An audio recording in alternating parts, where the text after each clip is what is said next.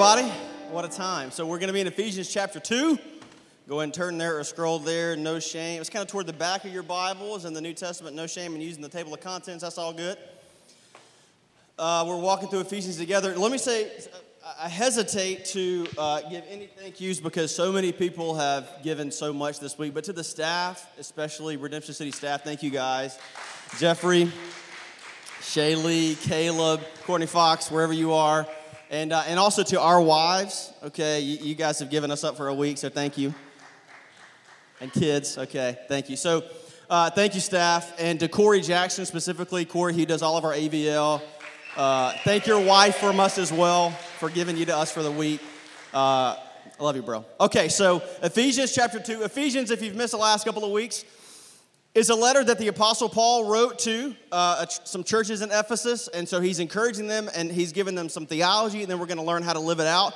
And so let's read Ephesians 2 1 through 10 together. That's our text for the day. And you were dead in the trespasses and the sins in which you once walked following the course of this world, following the prince of the power of the air, Satan, the spirit that is now at work in the sons of disobedience, among whom we all once lived, all of us, in the passions of our flesh, carrying out the desires of the body and the mind. And you were by nature children of wrath, like the rest of mankind. Somebody say, but God, being rich in mercy, because of the great love with which He has loved you and you and you and you, even when you were dead in your sin, He made us alive together with Christ. By grace, you've been saved. And He raised us up with Him and seated us with Him in the heavenlies in Christ Jesus. Verse 7 so that for the purpose of in the coming ages of his grace and kindness toward us in Christ Jesus. We'll try that again later. Verse 8 For by grace you've been saved through faith. And this is not your doing, it's the free gift of God, not a result of your works, so that nobody can boast. For you're his masterpiece, his workmanship, created in Christ Jesus for good works, which God prepared before him, that we should walk in them. The grass withers, the flower fades, but the word of our God will stand forever. The first observation that we can see just out of the gate here, verses 1 through 3 I was dead.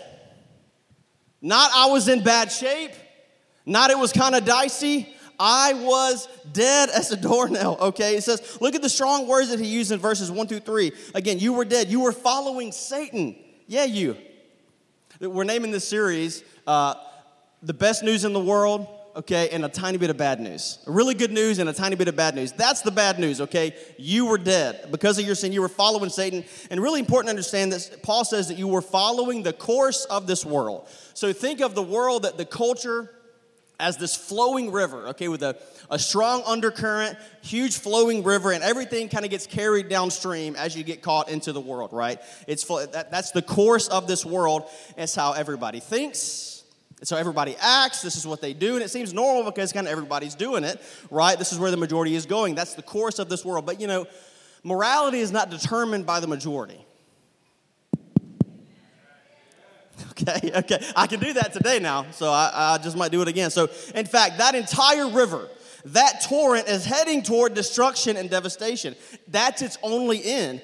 So, what he's saying is, we're all born in that river. He says that. We're all headed downstream, but for those of us who come to know God, I'm just going to be honest with you. We go upstream, and it's marked by this tough swim upstream against the current of culture.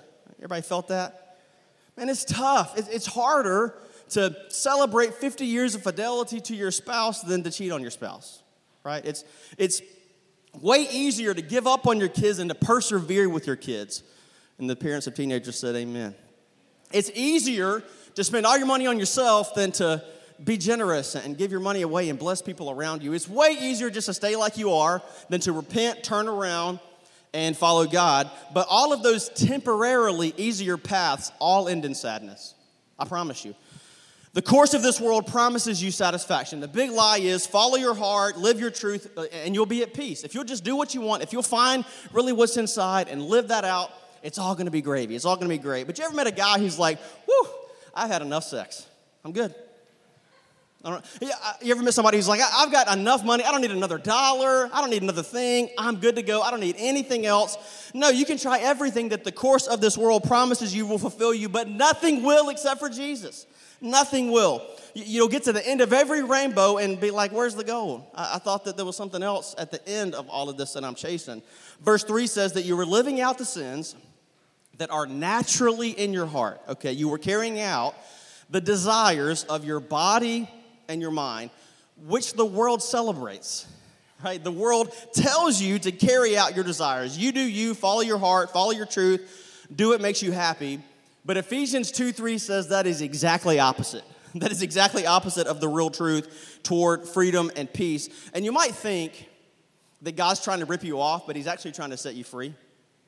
That sin that you're chasing, like even so, this past Sunday night, me and some buddies were doing our fantasy football draft, and it's called fantasy, but there's nothing more real out there. I promise you that. Okay, I'm a manager of a franchise. Okay, and we're having a ball, right? And so as we're picking our, our you know fantasy teams, our make believe uh, you know teams, while we're having a ball, having a good time, somebody out there was plotting to steal our stuff.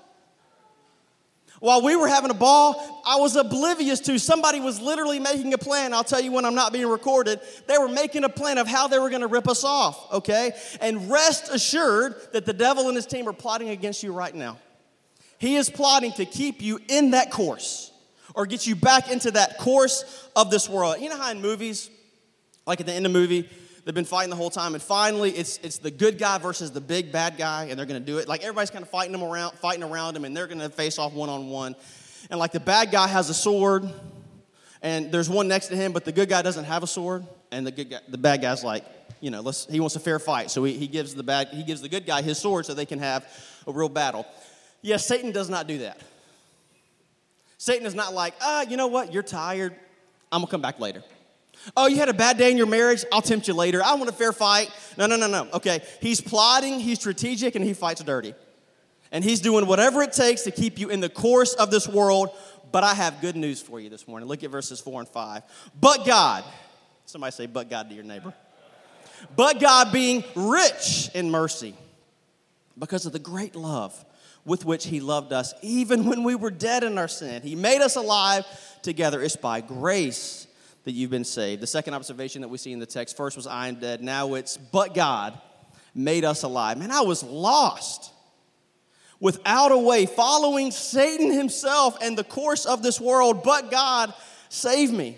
I look around this room and I think about how God has saved us. I think about the different stories. I look at my, my man Chaz Ray Jackson, one of my best buds in the whole world. Chaz was lost. Y'all wouldn't know BC Chaz, right? He found his identity in football. He was a college football player. And then all that went away. And he tried to find his identity in so many other places, drinking too much, doing all these different things that you wouldn't even, again, recognize today. But God, who is rich in mercy, rewrote Chaz's story. I look at Jeffrey, who was baptized this morning. Three weeks ago, he thought he was coming to work out. he moved to Fort Worth a couple of months ago, didn't, I mean, you know, from Corpus, and he thought he was just coming to stay with his sister, do some different things. But God, who is rich in mercy, rewrote Jeffrey's story. I think in my own life, man, I grew up in church, ran from God, man. I'm telling you, you wouldn't recognize BC Matt, okay? Ran from God. I decided God wasn't real, agnostic for about eight to 10 years. The timeline's hairy, okay? But God, who is rich in mercy, saw fit to be patient with me. And He saved me by His grace. You were going the wrong way. You were lost. You were helpless, but God changed all of that. Your parents ever say to you, no means no? I said this a thousand times. No means no. Okay, what, what Jesus is saying through this text is done means done. I don't need anything from you. Done means done. I, I'm really paying all the bill, okay? He's saying in verse 4 that our God is, verse 4 says that God is rich in mercy. Circle that phrase, man. His, bank, his mercy bank account is not running low. He does not need any collateral from you, okay? He's not going to overdraft when you mess up later today okay? When the Cowboys O line messes up and you say that at the TV, he's not going to overdraft tonight. Okay, that's not going to happen. This is the year. Okay. We even saw in Ephesians 1:14 a couple of weeks ago that God the Father has already given God the Spirit as a down payment for your inheritance. It's done. Your salvation is secure. At the beginning of uh, verse 5, Paul says, Even when we were dead, even then. So I want you to hear Paul's inflection here. So, you know, I got three kids, uh, two of them are over here. My little buddy Judah, he's four, he's up top, and he's just the sweetest kid. If you know him, you love him. He's a total sweet, can't say his ours yet, it's the sweetest kid in the world, okay? And he rarely, to be honest with you, he doesn't really do much wrong. I mean, I really don't have to get onto him that much. Who in here knows the baby doesn't do much wrong? Amen. Okay. So, you know, but sometimes he does, sometimes he messes up and I, and I have to get onto him. Okay. So, what I'll often do is about this tall.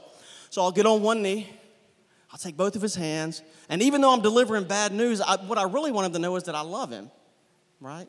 And so, this is what Paul's doing here. He gets on one knee, he takes us by the hand, and he goes, Hey, buddy, you were dead.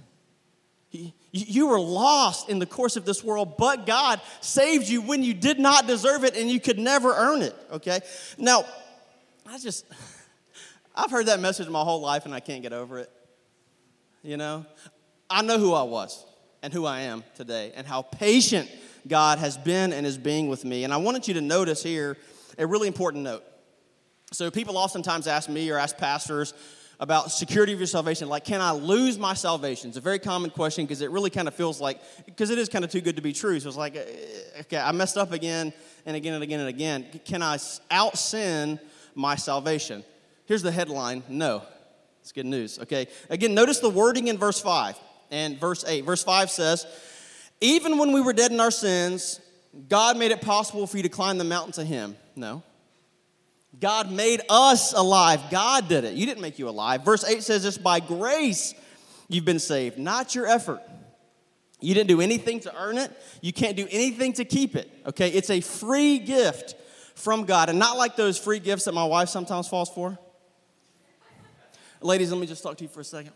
If you have to pay $50 for a free gift, that was not free.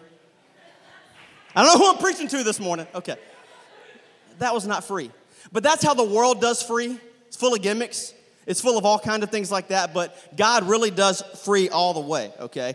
God's gift is actually free. You know, we don't come in here and sing, Jireh, you're almost enough. No, you're, you're more than enough. You're more than we could even ask for or need. Verse 9 completes the thought. It says that our relationship with God is not a result of works so that we can't even boast, we can't even brag about us being saved. He made it completely free. And I want you to think about it for just a second. Okay, wrap your head around the truth. Even if God made our salvation 90% off, pretty good deal. I'll buy pretty much anything. Even if I don't need it, 90% off, I'll go ahead and take care of it, okay? But God made our salvation 90% off. Well, still, we wouldn't miss the mark. I'm not 10% perfect, okay? But let's say He made it 95% off, almost entirely free. Well, then it's not love.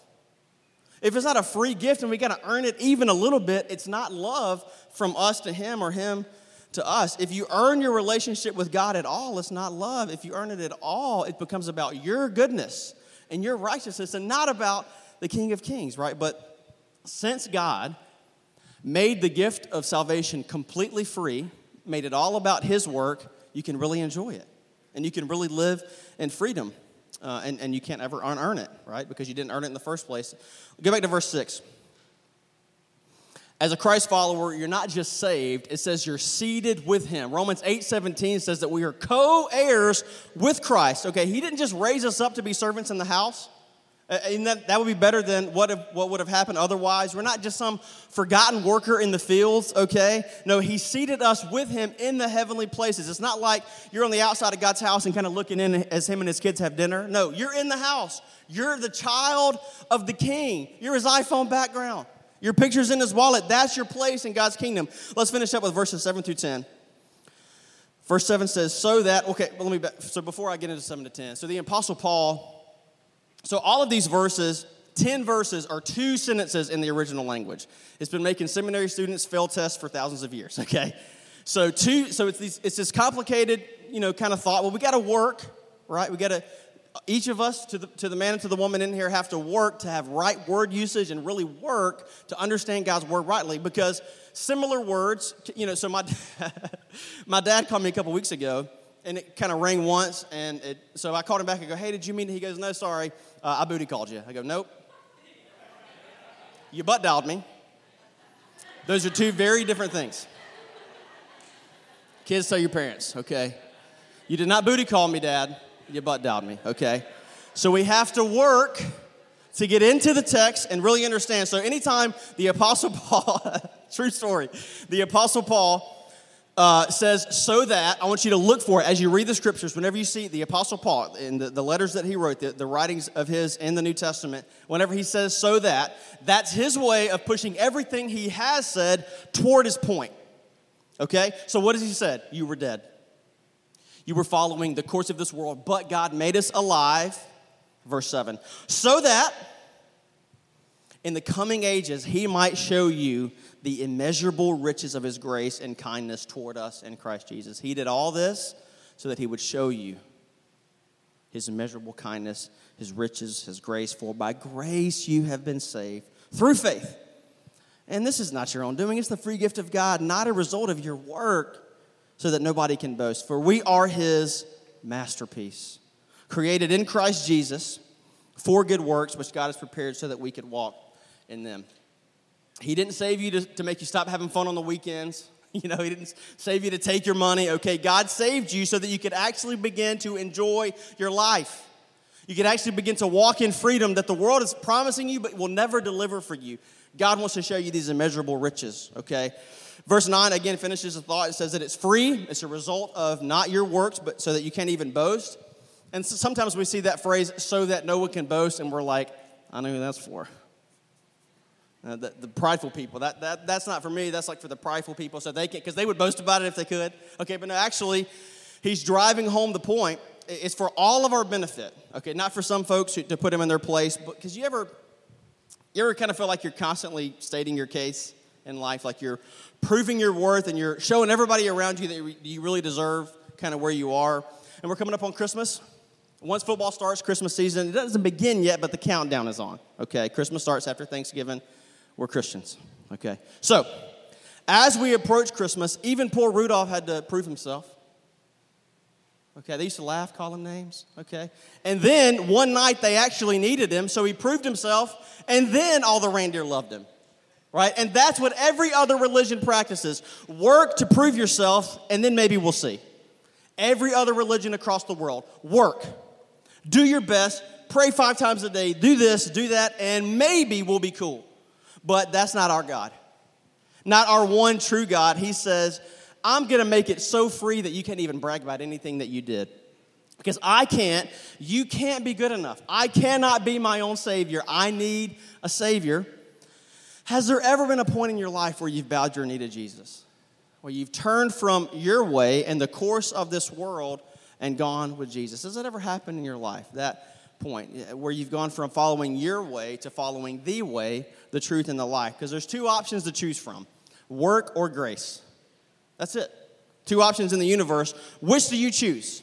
You gonna keep trying to be your own savior or let Jesus be your savior? Just Jesus take the wheel, as my girl Carrie said.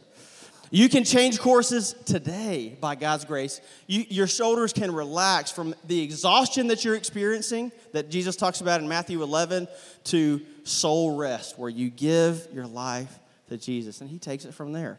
Look again at verse 10. It says that for we are his workmanship. Literally, again, that is masterpiece, created in Christ Jesus for, not by, good works, which God prepared for us that we should walk in. The third observation that we see from the text today is I am his workmanship. Can y'all say that with me? I am his workmanship. The idea is that he's writing a poem, that he's painting a portrait. So, what the Sistine Chapel is to Michelangelo, you are to God.